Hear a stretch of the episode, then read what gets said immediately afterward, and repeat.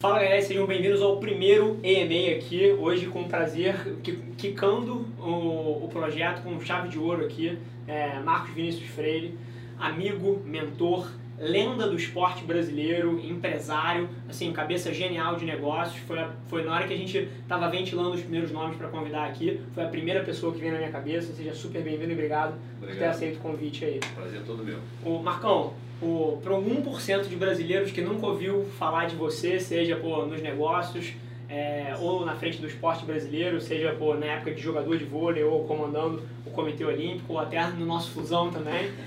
O, conta um pouquinho da tua história ali, pô, a versão rápida de pô, quem é o Marcos, de onde ele veio, como é que foi um pouco dessa trajetória, porque é uma das carreiras mais interessantes que eu conheço, sinceramente. É, o Marcão é a pessoa que, assim, não importa o que ele faça, ele vai fazer extremamente bem feito. Então é jogador profissional, é atleta profissional, foi executivo do mercado financeiro, executivo do mercado de marketing, executivo de esportes e com trânsito público. Então, Marcão, sim, sem mais introduções, dá a tua versão aí de como é que foi um pouco essa história por trás das cenas pra gente. Vamos lá. É, são 56 anos, né? Então tem a vantagem de ter o tempo. O, o tempo para fazer esse monte de coisa. Realmente nunca fiz uma coisa só. Eu acho que esse é o primeiro é o primeiro defeito ou, ou, ou mérito que eu tenho.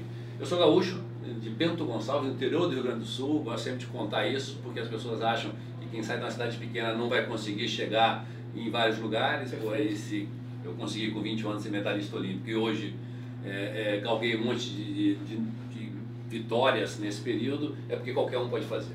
Sou filho de milico, então não precisa ser rico também para fazer essa história, né? Desmistificando um é, pouquinho essa narrativa. Meu pai lá no interior do Rio Grande do Sul, minha mãe no interior do Rio Grande do Sul. Quatro homens, são quatro, quatro irmãos, eu mais três irmãos, são filho, quatro filhos do meu pai e minha mãe. E você, rodando, estudando em escola pública. Na ordem dos filhos, você? Eu sou o terceiro. terceiro. Sou o terceiro, aquele que só que sobrava. Eu ganhava a bicicleta que já tinha sido do primeiro, já tinha sido do segundo, era pintada para mim por ser o terceiro, mas isso não fez mal nenhum para mim e nem tipo ser oposto, apertado. Né? É, Provavelmente o oposto. Exatamente, para ter preparado para a vida, para saber que, que nada ia ser tão, tão fácil. Estudei colégio militar quase que a vida inteira, 10 ah. anos, né? Filho de militar tem essa vantagem de, de ter o colégio militar à disposição, que é uma base de estudo fenomenal. E adorava esportes. Morei no, na URCA, aqui no Rio de Janeiro, no Forte São João, que é, um, é o berço do esporte nacional. A primeira escola de educação física do Brasil nasceu ali dentro, grandes treinadores saíram dali. E ali comecei a jogar tudo. Eu jogava futebol de salão, jogava handebol, jogava basquete, jogava vôlei. Meu primeiro esporte de time foi futebol. Depois na escola, handebol, comecei a ficar grande, né? um pouquinho maior já. Eu me assumi em 95. 95. Nasceu com Marcando 15 anos. gigante aqui. A minha cadeira está com três calços. vocês, vocês não estão vendo aqui a produção com 15 anos eu já tinha assim, mais de 1,80m, então comecei no handball e logo depois é, fui pro basquete. Meu primeiro clube que eu treinei mesmo foi o Fluminense, nosso Fluminense, coincidência. Nossa, depois virei o CEO, CEO do clube depois de, de, de 40 anos. Sonho, sonho de garoto. É. E, mas o meu irmão jogava vôlei no Flamengo, acabou me levando, meu irmão mais velho. Tá. E aí eu virei jogador de vôlei, Flamengo, Botafogo. Meu pai transferiu para Porto Alegre e fui jogar no Rio Grande do Sul. E aí foi a primeira foi a primeira decisão que eu tive que tomar, foi, pô, tô indo para estudar, mas quero continuar jogando, e joguei lá em clube.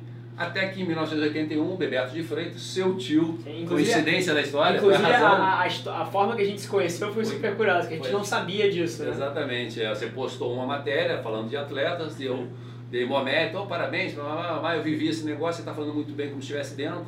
Aí você falou, ah, sou sobrinho do Bebeto. Falei, pô, aí é brincadeira, cara. o Bebeto foi quem me trouxe do Rio Grande do Sul, foi quem me ensinou a fazer é, tudo dentro do voleibol.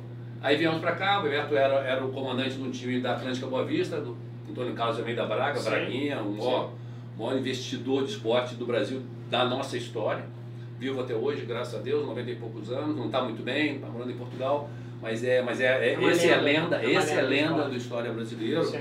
Para quem não sabe, ele simplesmente patrocinou todo o vôlei brasileiro, todo o futsal brasileiro, patrocinou Nelson Piquet, Emerson Fittipaldi, Ayrton Senna, Guga, e aí vai a tropa por trás de, de não tão conhecidos como Sim. esses. E vários dos esportes que hoje em dia são orgulho nacional, né? E que não eram antes do, do investimento. Ninguém ligava para vôlei, ninguém não. ligava para futsal, ninguém não. ligava para nenhum desses esportes. Aqui a nossa homenagem é esse, esse Midas do esporte brasileiro, Antônio Carlos Almeida Braga.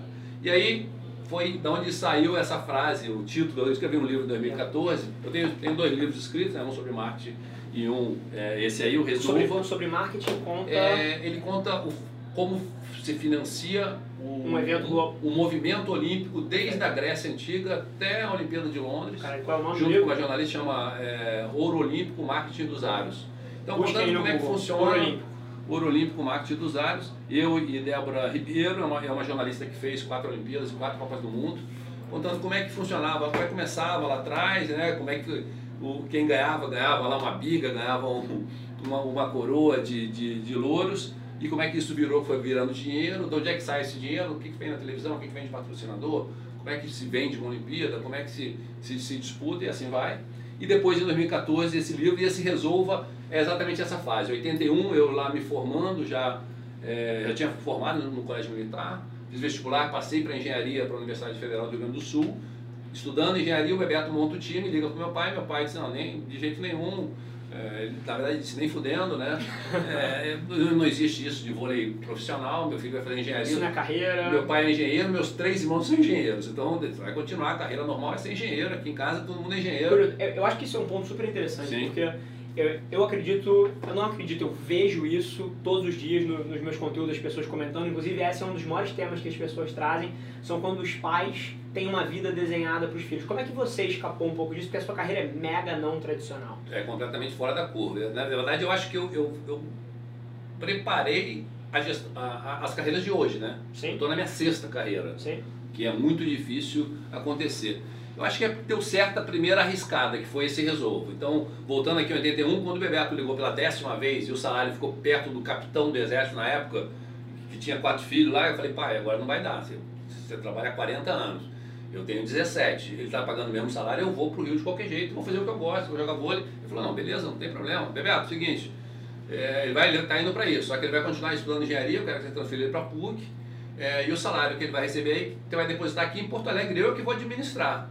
Eu falei, pai, não é possível, não tem condição. Estou indo lá para jogar um time profissional, seleção brasileira juvenil, seleção adulta é, brasileira, e o dinheiro você não vai ficar com ele aqui, e eu não vou ter que estudar engenharia na PUC. Não vai dar certo. Ele falou, resolve. Isso faz parte do jogo, tu não quer ir. E aí, depois de tantos anos, acabou saindo o livro com essa frase do meu pai, e eu vim para cá e, e tive que dar um jeito de resolver. E, e Três anos depois, é muito louco isso, porque eu conto para todo mundo, é, três anos depois de 84, então eu vim em 81, 82, 82 nós fomos vice-campeão do mundo é, adulto, 80, 81 fui vice- eu fui vice-campeão do mundo juvenil, depois medalha de bronze na Copa do Mundo, depois vice-campeão mundial adulto, depois campeão pan-americano, e 84, três anos, só três anos depois, parece uma eternidade por causa dos títulos, mas não é, porque a geração que era maravilhosa, eu fui só na carona, mas três anos depois, eu com 21 anos, sou medalhista olímpico estudando engenharia na PUC Educação Física no Fundão. Então é coisa de maluco, acho que por isso é que aí, você fazia duas, três coisas ao mesmo tempo, fazia e depois continuei fazendo a vida inteira. E, mas agora, pra quem quiser, pô, navegar um pouquinho mais, o que, que o livro conta um pouquinho? É, o que, que a livro- pessoa tiraria de valor É, o livro eu, eu, eu vou contar primeiro por que ele aconteceu, né? É, o Roberto Chiniachik, que é o, é, o, é, o, é o dono da editora Gente, que foi quem editou meu livro, um dos maiores escritores do Brasil, um dos maiores vendedores de livro do Brasil, Sim. né? Na linha de autoajuda, quase que 100%, é um puta no palestrante. Sim. E o Chiniachik sempre, ele foi comigo a Sydney em 2000, ele foi como psiquiatra, como psicólogo, na, na preparação mental dos atletas na primeira Olimpíada que eu fui chefe de missão. Vamos chegar daqui a pouco lá em Sydney. Mas ele, como, como, como cabeça do- das cabeças dos atletas, quando acabou a Olimpíada, falou: Marcos, cara, que coisa de maluco. Você só resolve problemas, passa o dia inteiro resolvendo problema aqui. Isso aqui é uma loucura. Esse negócio de Olimpíada que eu achei que era maravilhoso, vem pra cá, cara, só tem pepino todo dia, né? E tinha lá, sei, lá, 200 atletas. Pô, e era todo dia confusão, muita confusão. É, e por sinal, foi a Olimpíada que a gente tinha mais número um do mundo e nós ganhamos nenhuma medalha de ouro. Então eu e ele apanhamos igual um cacete. Eu porque era o chefe pela primeira vez e ele porque era o que treinava a cabeça dos atletas. A gente tinha Guga primeiro do mundo, é, o vôlei masculino primeiro do mundo, o vôlei feminino primeiro do mundo, o, vôlei, o futebol masculino era Ronaldinho e Luxele, é, Vanderlei Luxemburgo de treinador, era a seleção adulta, era primeiro do mundo. É, o Chad era nove vezes campeão do mundo, o Rodrigo Pessoa era sete vezes campeão do mundo, e assim vai, eram sete caras que eram primeiro, nós ganhamos zero ouro e tomam porrada pra cacete. Aí 14 anos ele ficou me enchendo o saco, temos que escrever o livro, temos que escrever o livro sobre os problemas, temos que escrever o livro. 2014 acontece o pior dia da minha vida como executivo de esportes, que foi o acidente da Laís Souza. A Laís foi comigo em três Olimpíadas como ginasta na ginástica artística. É, a gente estava transferindo ela para o esporte de inverno, já tinha se aposentado da ginástica, a gente estava levando ela para o salto é, para a Olimpíada de Inverno em Sochi, que iria acontecer, aconteceu em 2014 é no começo do ano, janeiro, fevereiro, e ela se acidenta no dia 27, como se fosse hoje, 27 de janeiro é, de 2014, quase indo para sorte. É, eu recebi uma ligação às 5 horas da manhã e foi daí que saiu o livro, porque é, foi um horror. a gente vai contar depois um pouquinho do, do, dos problemas que a gente resolveu. Eu, e depois de um mês ela quase morreu em Salt Lake, depois quase morreu em Miami, a gente transferiu ela, blá, blá. Depois ela já estava já em tratamento, ela continua hoje com dificuldade nos Sim. movimentos, né, do pescoço para baixo. Sim. E ela disse, Marcos, eu estou com um problema aqui, mandou uma mensagem, Marcos, estou com um problema aqui, eu não consigo entender nada que os enfermeiros e os médicos falam porque eu não falo inglês. Eu preciso de alguém que me dê aula, mas tem que ser aula aqui dentro do hospital. Aí eu lembrei que uma vez que eu estava com o Chinês, achei que ele tinha apresentado o Wizard, o, dono do, do, do, grupo, o Carlos Wizard, que é um autor escritor, que também é, é, editou dois ou três livros pela gente. E, ele, e eu falei, pô, vou ligar pro Roberto. Liguei pro Roberto, Roberto, preciso de você, aconteceu isso, isso, isso, isso, isso. Ele falou, porra, você com mais problema. Eu falei, é, uma porrada de problema, só que você vai me ajudar num.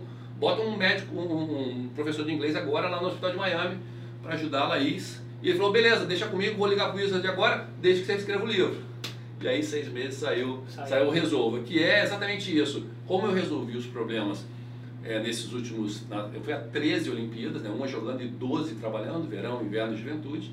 Como é que eu juntei equipes para resolver? Acaba, acaba indo para um métodozinho, mas é, é, é muito mais a, a forma de resolver problema através do seu time. E tem um capítulo muito legal, que é o capítulo número 6, sobre recursos humanos. Como é que você monta a equipe, os avatares dessas pessoas que você quais são os perfis tem que ter, clássicos. exatamente. E quais você tem que ter como titular, quais você tem como reserva e pode treinar e quais é melhor você vender ou deixar ele ir embora, porque são aqueles jogadores que não precisa estar no teu time. É, é super Foi curioso. daí que saiu. É super curioso isso, porque eu acho que a maioria das pessoas que eventualmente está sentada assistindo a gente aqui, eu acho que eles não têm ideia o que é o dia de um executivo. Não.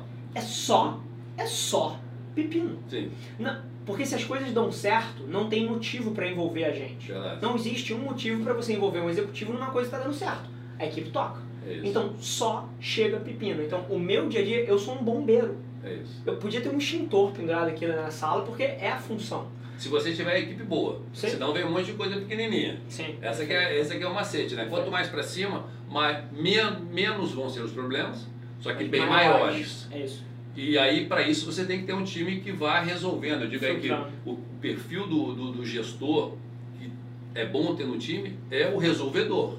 Perfeito. E não o que foge é, da solução. Perfeito.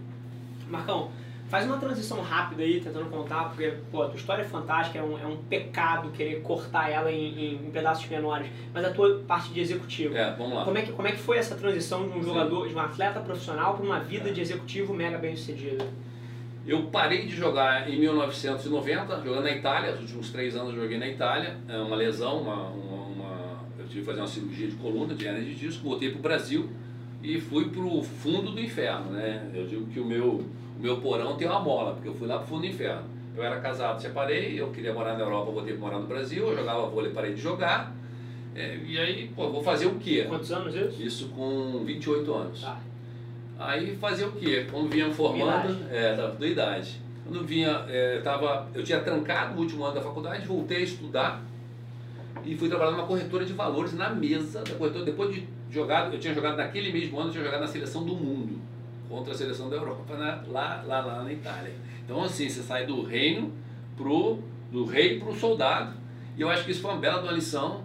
Rapidamente formei, aí fui crescendo no mercado financeiro, saí de uma corretora para um banco, do banco eu virei estatutário do banco de uma, de uma família, então eu saí da Surrê para o BCN, do BCN para o Banco Boa Vista, o Banco Boa Vista comprado pelo Crédito Agricole do Espírito Santo, e eu fui eh, crescendo. Sempre é interessante que sempre o esporte me ajudando, principalmente em quebrar o gelo, né? Qualquer reunião, qualquer confusão que tinha banco, medalhista o olímpico. nego chamava o Marcos e dizia, porra, conta a história aí. Ah, pô, eu sou medalhista olímpico.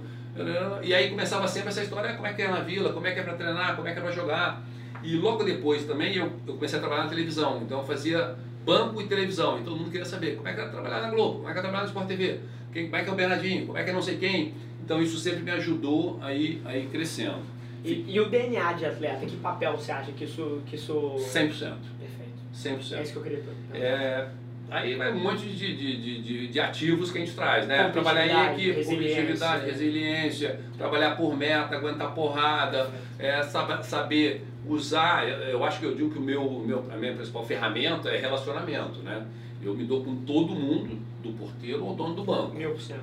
Em todas as áreas onde, eu, onde, onde, por onde eu passei.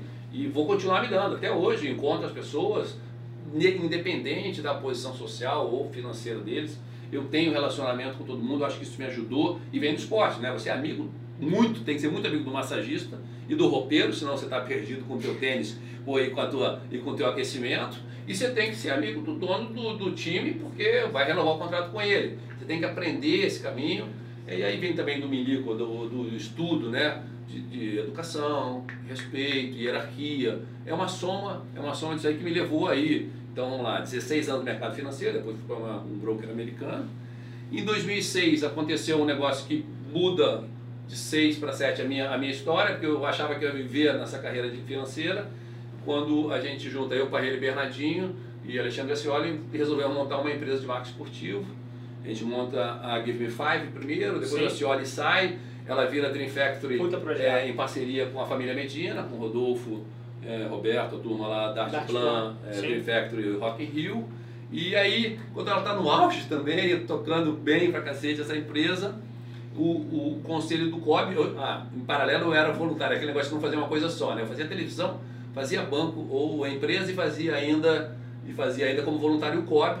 Eu comecei em 2000 a, a chefiar as missões, então eu tirava férias para ir para Sydney em 2000, para trabalhar com o louco, Sydney em 2000, Atenas em 2004, Beijing em 2008, e mais os Pan-Americanos, o Winnipeg 99, Dominicana 2003, Rio 2007, que eu fui aqui meio QRP e chefe de missão, é, e 2011 ainda é, México. Depois disso, até, até 2008, como voluntário, então eu me quebrava, ia, voltava, quando acabou 2008, eu pedi as contas. Falei, ah, não dá mais. Começou a ter conflitos de interesse. Patrocinador do Cobb era um, o da maratona, que a Dreamfactor era dona, era outro. Eu tinha um evento que era completamente diferente, um banco, um carro, uma marca esportiva. Falei, ó, estou pedindo as contas, tá aqui. Aí o conselho disse, ah, beleza, tá pedindo as contas como voluntário, nós resolvemos criar agora um cargo de CEO. falei, do cacete, cara. Eu digo, há 10 anos vocês têm que ter. O cara pode ajudar a escolher. Aí ele falou, não, já está escolhido, é você. Aí eu também acabei tomando decisão, muita gente foi contra, total, você é maluco, tu vai sair da sociedade comedinha para trocar um negócio público, tem dinheiro, vai dar cagada. 200 pessoas falaram isso, mas eu achava que eu estava na hora de eu, de eu devolver para o esporte o que eu tinha recebido a vida inteira. E o projeto era muito grande, que corria junto com preparar o time Brasil, estou falando de 2008, e a possibilidade no da final Olimpíada. do ano de 2009 de trazer a Olimpíada para o Brasil. Então seria o maior é, dois, dois quadrênios e acabou acontecendo, eu estava no lugar certo, na hora certa, e aí fui o CEO durante oito anos, da, de dezembro de 2008 até a Olimpíada 2016, o CEO do Comitê Olímpico, na preparação dos atletas, 1.200 atletas se preparando em 42 modalidades, aí é um, vale um outro livro só para explicar essa história, né?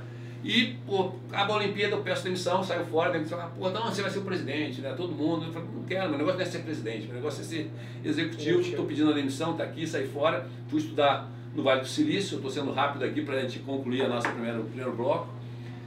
Fui estudar no Vale do Silício economia exponencial na Singulares, né? Dentro do, em Palo Alto, dentro lá do, da, da cabeça efervescente do mundo. Eu voltei para cá, falei, pô, não vou conseguir trabalhar mais em lugar nenhum, vou ser conselheiro, então vou fazer o curso. Fui para Dom Cabral fazer o curso é, Programa de Desenvolvimento de Conselheiros, que achava que era esse meu caminho.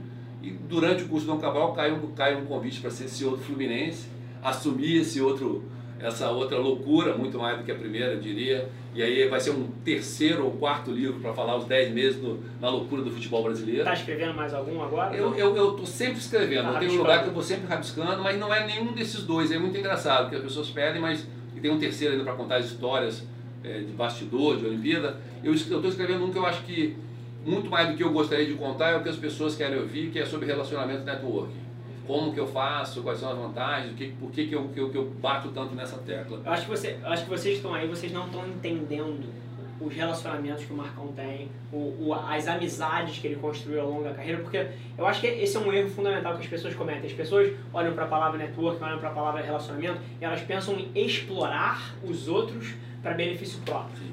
Quando na verdade, todas as pessoas que eu conheço que têm redes como a sua são as pessoas que entregam valor e por consequência disso criam os laços e volta para ela de alguma maneira. Como é que é a sua visão um pouco nisso? É, eu acho que ela é, ela é simples, né? Tá até acho na primeira página daqui que eu digo que tem uma energia que vai e volta. Acredito, vou ler aqui, não é minha a frase, tá, tá, tá com aspas. Mano. Acredito que a energia do mundo é cíclica, que de alguma forma o universo conspira a favor de quem protege os outros e está sempre à disposição para ajudar. É, eu acho que esse é, o meu, é a minha força. Se você pedir aqui, acabou a nossa reunião, Marcos, agora estou precisando que você leve porra, a, minha, a minha mãe porra, lá em Jacarepaguá. Eu falei, cara, não tem problema, vou pegar meu carro em casa, daqui a pouco estou aqui. Ou vamos, vamos de metrô, vou chamar o Uber. Eu vou dar uma saída para esse, esse caminho, pensando em absolutamente nada. Mas eu acho que o mundo acaba retribuindo. Eu acho que esse, é, esse é que é o caminho. E eu conto uma historinha só dessa de retribuir de graça, que uma vez eu cheguei, eu chegava muito cedo no COB, principalmente no começo tinha muita coisa na cabeça para preparar aquele negócio de entregar o resultado do Brasil no top 10.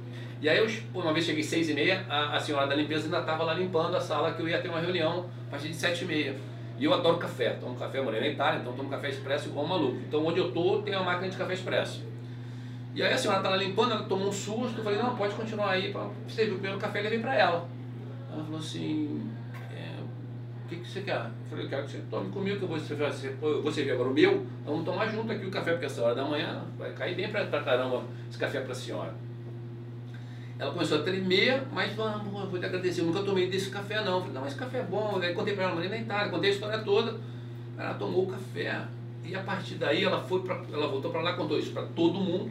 Nos oito anos que eu fiquei no COB, a gente chamava de abençoadinho, porque a turma da retaguarda Falou, cara, aquele cara é um, é um anjo, né? Porque, pô, a mulher nunca tomou, não sabe nem como é que. Ela falou, não sei como é que funciona a máquina. Eu falei, não, eu que vou servir para a senhora, ela não saber como é que funciona a máquina. Genial. Então acho que é, é, um, assim, é um exemplo que você pode usar para qualquer um. Perfeito. Marcão, vamos para o segundo bloco? Bora. Maravilha, obrigado. Marcão, Filipão, vamos, vamos ligar para o primeiro, pro primeiro sortudo aí. Deixa eu te fazer uma pergunta. É, o que, que, você tem visto de mais interessante? Você que é um cara que foi lá para fora estudar tecnologia, foi para lá ver pô, o que está vindo aí nos próximos anos. A gente debate muito isso aqui no, no Conselho da Bela Mídia.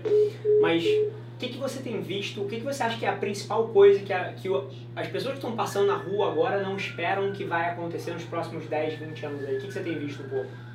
Primeiro, eu acho que nós estamos atrasados. Então, pode ser que as pessoas que estão passando aqui não viram ainda, mas o mundo já viu, né? Eu agora voltei de Israel. Sim. Né? Fui lá olhar algumas coisas de tecnologia, acompanhar a missão, primeiro do, do presidente, uma missão de de negócios, né, que, tava, que acompanhou a missão do presidente Bolsonaro. Mas na verdade eu fiquei mais duas semanas visitando as três universidades de tecnologia de Israel, que são Jerusalém, é, Tel Aviv e Haifa, e fiquei muito impressionado com que, o que eles estão botando na rua e procurando mercado. O Brasil é um mercado, né, Brasil, China, Índia, onde tem muita gente, onde eles querem colocar tecnologia. É, mas o Vale do Silício já, já contou mais ou menos o caminho que está indo por aí, né? Assim, é o fim da propriedade, né? Eu acho que esse é o primeiro negócio que as pessoas, pelo menos as que passam aqui né, perto da gente, hoje não, não, ainda não tem na cabeça. Sim. Ninguém mais vai ter casa, ninguém mais vai ter carro, nem bicicleta a gente vai ter. Eu vim pedalando, tá? Mas nem bicicleta a gente vai ter. Eu vou pegar, é que a do Itaú não está ainda ali no Itaiangá. E Quando botar, é, é, é, por aí, e mesmo a casa. A gente vai, pô, ter lá um token, né? Que eu vou usar a casa no Rio, daqui a pouco eu quero morar em Belo Horizonte, Belo Horizonte, daqui a pouco é Nova York, o mesmo token, eu vou trocando. É, eu acho que esse é, é nisso que está baseado o futuro. Tudo a gente vai, vai dividir. Depois não tem mais a economia um por um, né? Eu estive conversando com, com um teu, é, que eles dizem, ah, não, eu vou dar um curso agora físico, então eu vou treinar mais três pessoas e nós vamos dar quatro cursos físicos. Eu falei, cara, físico quer dizer presencial, né, perdão? Eu falei, pô, isso aí já era. Não, não mas estudadinha, beleza, então continua com isso aí por enquanto. Agora, quem sabe a gente vai lá te gravar e aí, em vez de dar 4, você vai dar 4 mil quando a gente tiver nós dois viajando lá para França. A gente vai passear na França, nós já gravamos teus quadros, botamos 4 mil caras assistindo todo dia. E tem mais, não vai ser o cara do Rio, São Paulo, Belo Horizonte. O cara que vai assistir vai ser o cara do Japão, o cara da Índia, o cara pô, de Abu Dhabi. Aí ficou me olhando assim, e um cara de puta sucesso. Mas é, é esse caminho que eu acho que, que, que já está na rua, né? que você já está fazendo. Mas que a turma ainda, pelo menos a turma da minha idade, que ainda está quase que na liderança das empresas, dos negócios, Sim. Tem que entender o mais rápido possível, senão vai ficar para trás e vai perder negócio. Sim. O, uma, uma, coisa super interessante que eu acho que vai acontecer nos próximos anos e que eu não vejo tanta gente debatendo. Se você volta 50, 60 anos atrás, é, as pessoas costuravam as próprias roupas. Eu não sei, tipo assim, talvez um pouco mais, 70, 80. E, e, a gente veio substituindo esse tipo de coisa por serviços de, de companhias e de empresas e uhum. produtos que elas, que elas vendem. Eu acredito que num futuro próximo a gente não vai ter cozinha em casa, sabia? Aham. Eu acho que eu acho que inclusive daqui a 50 anos a gente vai olhar pra trás e vai falar assim: é sério que as pessoas tinham pequenas fábricas de comida dentro da sua casa? Sim.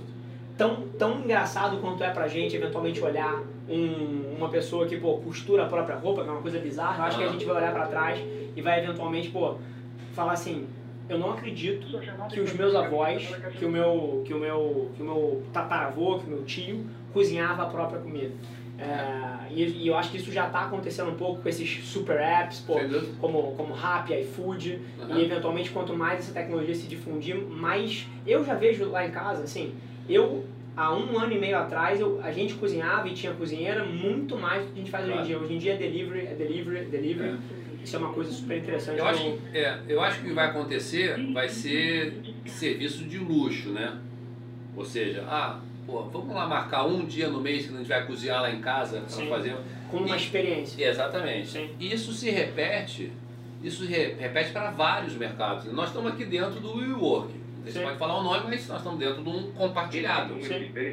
Pô, imagina a gente contar pra minha turma, né, o da Give Me Five ou da Dream Factor, não, nós não vamos ter mais escritório, vamos dividir o escritório com todo mundo. É, é, é, é, é tudo no mesmo, no mesmo sentido, de, de alguém fazendo muito grande e distribuindo, e distribuindo cada vez mais. Show. Enquanto o pessoal toma surra ali do telefone, estão tomando. Tá tipo um, o popó dando coladão na cara deles. O, deixa eu te fazer uma pergunta virando um pouco o discurso, que é uma Aham. coisa que, que eu acho que eventualmente vai trazer muito valor pro pessoal que está assistindo.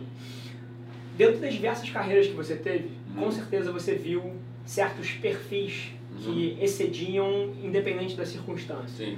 Então, por exemplo, o que que você via que, pô, você já reconhecia imediatamente, putz, aquele cara é aquele tipo de cara, Aham. aquele cara é aquele tipo de cara. Você fala É. muito dos arquétipos aqui, é. dos avatares. Isso. Conta um pouquinho quais são os principais que você É. entra num ambiente e você fala, aquele é aquele, aquele é aquele, Sim. e quais são as vantagens e os drawbacks de... É, eu, vou, eu vou pegar só uma cola aqui para a gente ter, ter alguns, alguns de cada um dos níveis que eu chamo de titular, reserva. Primeiro, primeira coisa que eu acho que é importante a turma saber, principalmente a turma mais nova, que não existe, eh, e quem for pegar o livro né, para ler, não existe um avatar só.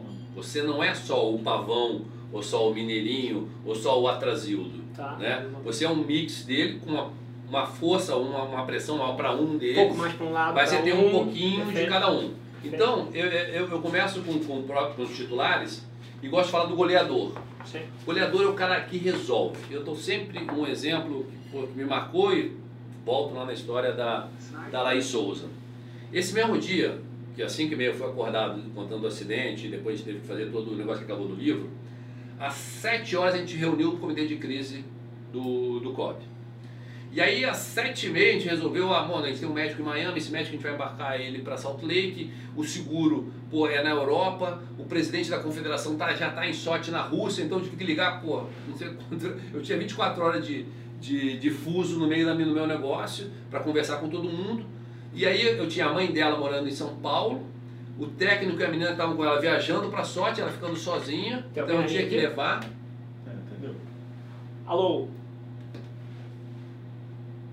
Acho que não. Vou falar aí. Eu tinha que levar a a mãe dela para encontrar a filha. Eu primeiro tinha que contar a história para a mãe dela, que foi o pior momento dessa, de- de- dessa trama toda, né? Contar que a filha está Sim. porra, completamente com movimentos parados do pescoço para baixo em função de um acidente.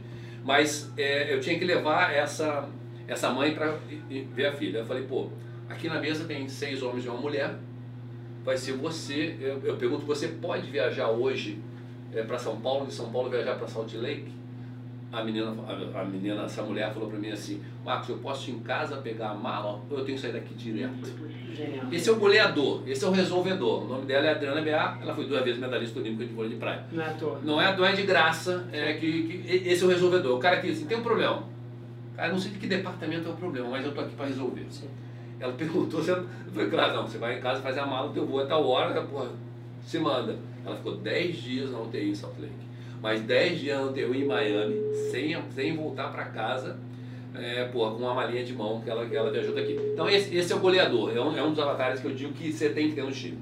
Aí você tem que ter alguns é, é, é, que você pode treinar. Eu digo, eu conto aqui da geração. Tá? É, ou do, ou do cara é, dessa nova geração, Y, Z, o que você quiser chamar. Ele é multifuncional, ele está cagando para a hierarquia, mas ele é a novidade, ele está com essa cabeça nossa de não ter nada, de criatividade, de, de, de, de dividir e etc. Então você tem que ter ele, mas você tem que ter ele treinado.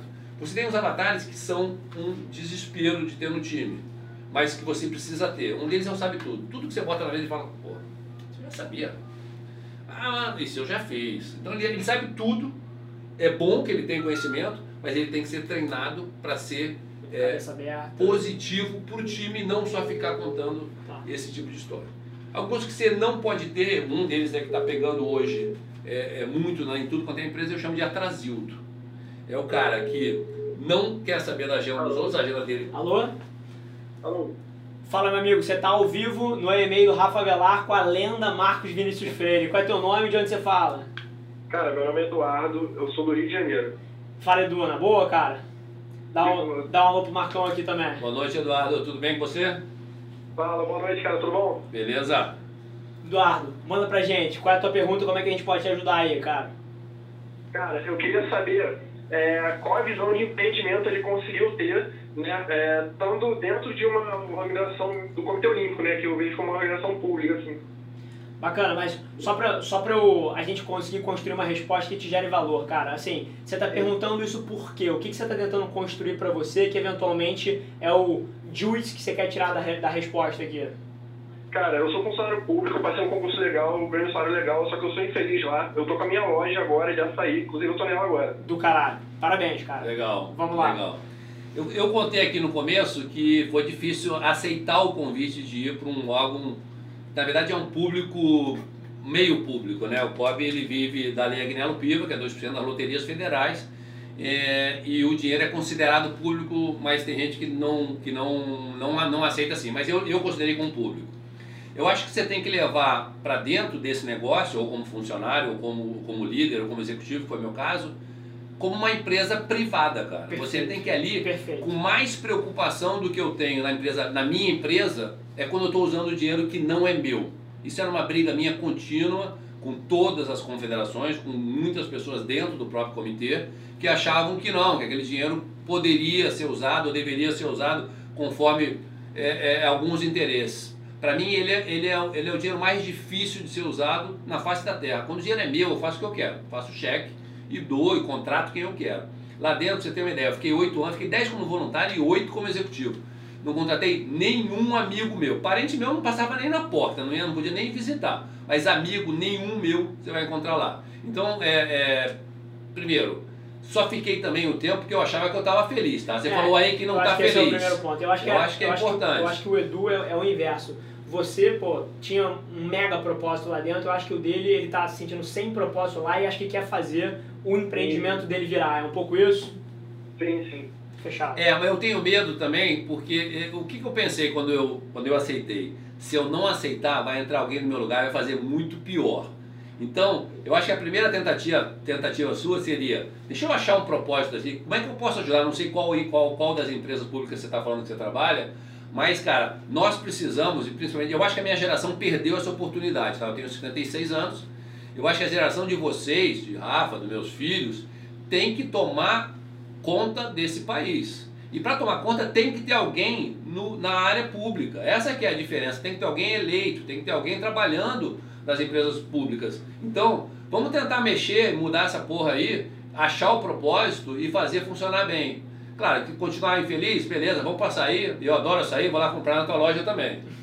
Boa, eu, eu, eu tenho uma, uma visão assim, eu acho que o que o Marcão falou é, é, é o mote do, do mundo hoje em dia. A gente tem um, uma fuga de capital intelectual e das pessoas boas indo para o setor privado pela descrença numa carreira pública, eventualmente que tem impacto, as pessoas sentem que elas vão entrar, vão dar o seu sangue e vai dar em água. É, mas ao mesmo tempo, assim, eu, eu, não, eu não sou tão.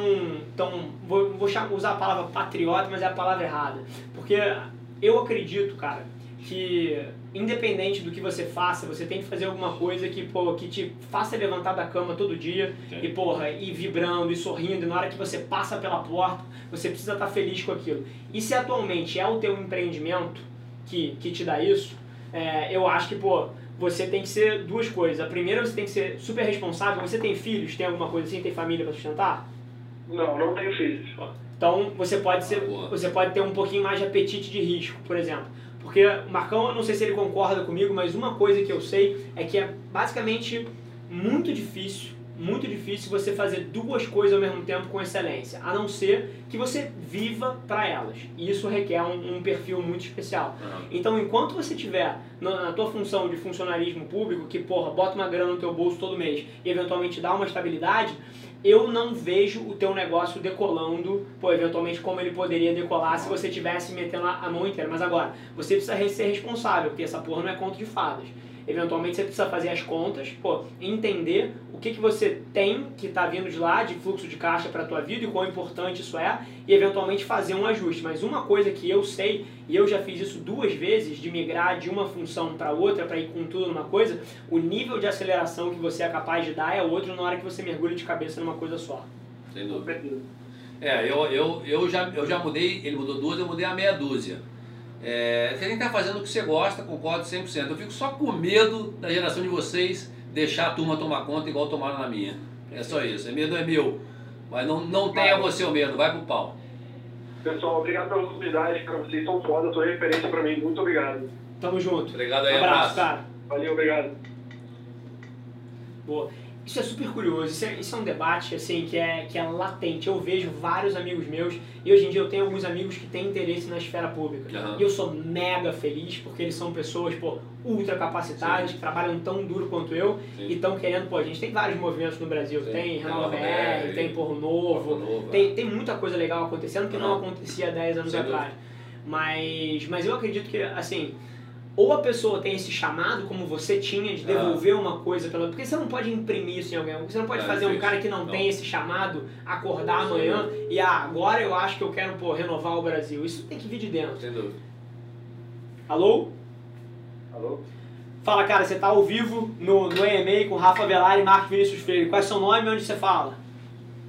Meu nome é Alessandro e eu falo do Rio de Janeiro.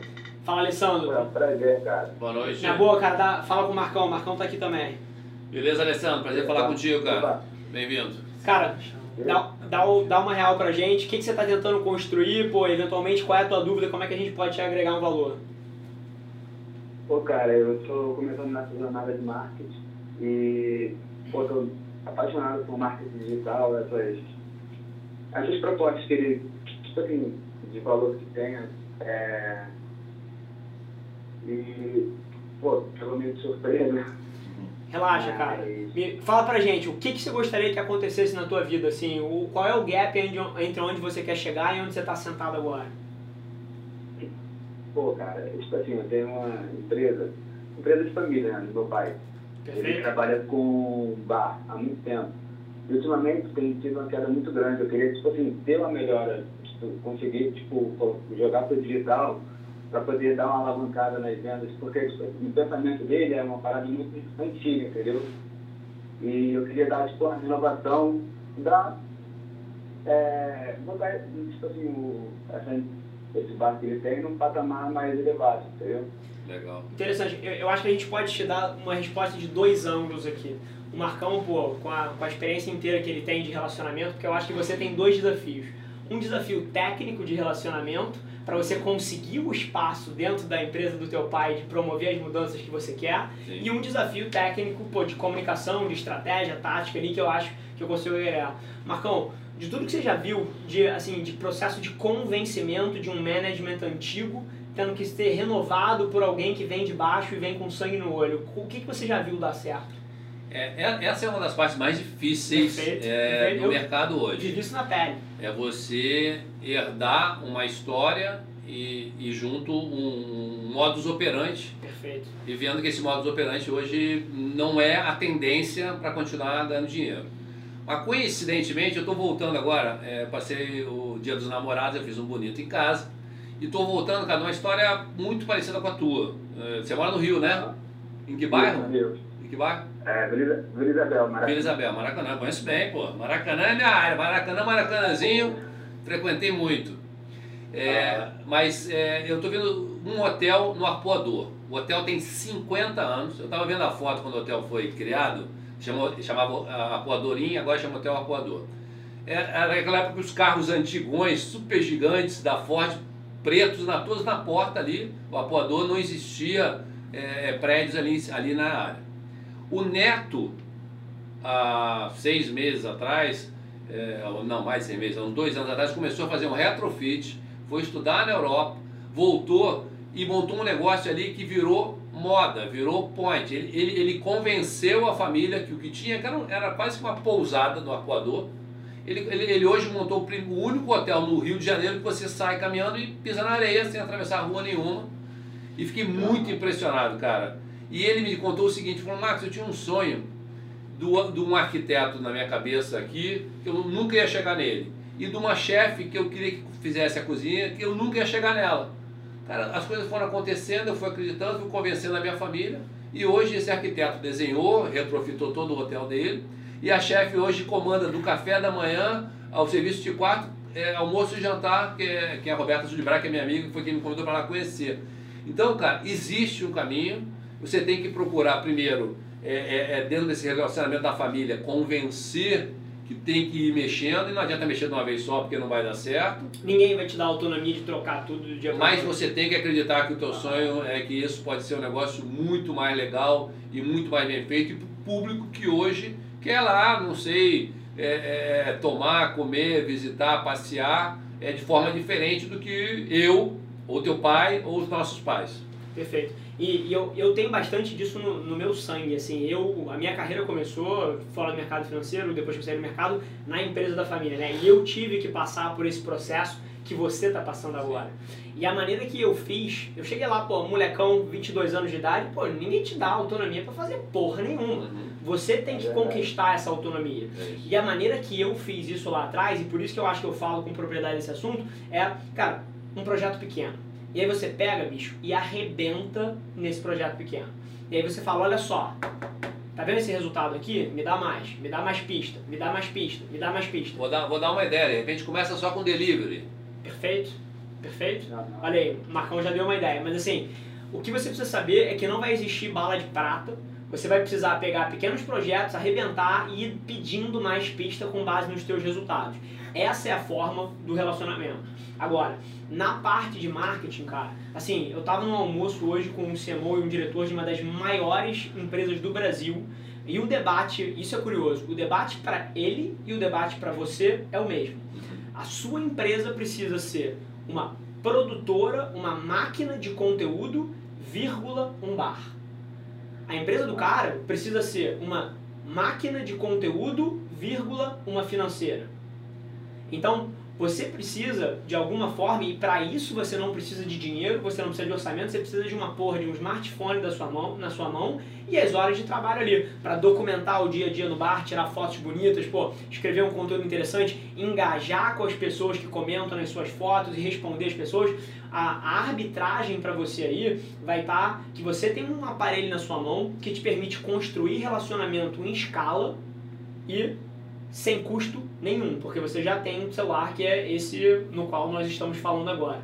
Então, assim, acho que na ponta do relacionamento é você ir pedindo pista aos poucos e, cara, vai com tudo em conteúdo, porque você tem na sua mão a máquina que pode virar esse bar ou esse negócio que você tem de gastronomia ou entretenimento. É uma máquina de, de atração de gente. Uhum. E a maneira que você faz isso é relacionamento em escala com conteúdo na frente. E pensar um pouquinho também, eu acho que no relacionamento externo, né, esquecendo da família para fora, hoje tudo é feito em parceria. Então você pode buscar parceiros. Você falou que está perto do Maracanã. Perfeito. Por que não ir lá no Fluminense, no Flamengo, no Vasco, no Botafogo? Cara, tem um bar aqui que a gente podia concentrar a torcida, tem um bar aqui que a gente podia fazer uma festa depois, uma festa antes, né? Vai buscar parceiro para fazer negócio novo no, no bar que é do teu pai, mas que vai ser um dia o teu bar.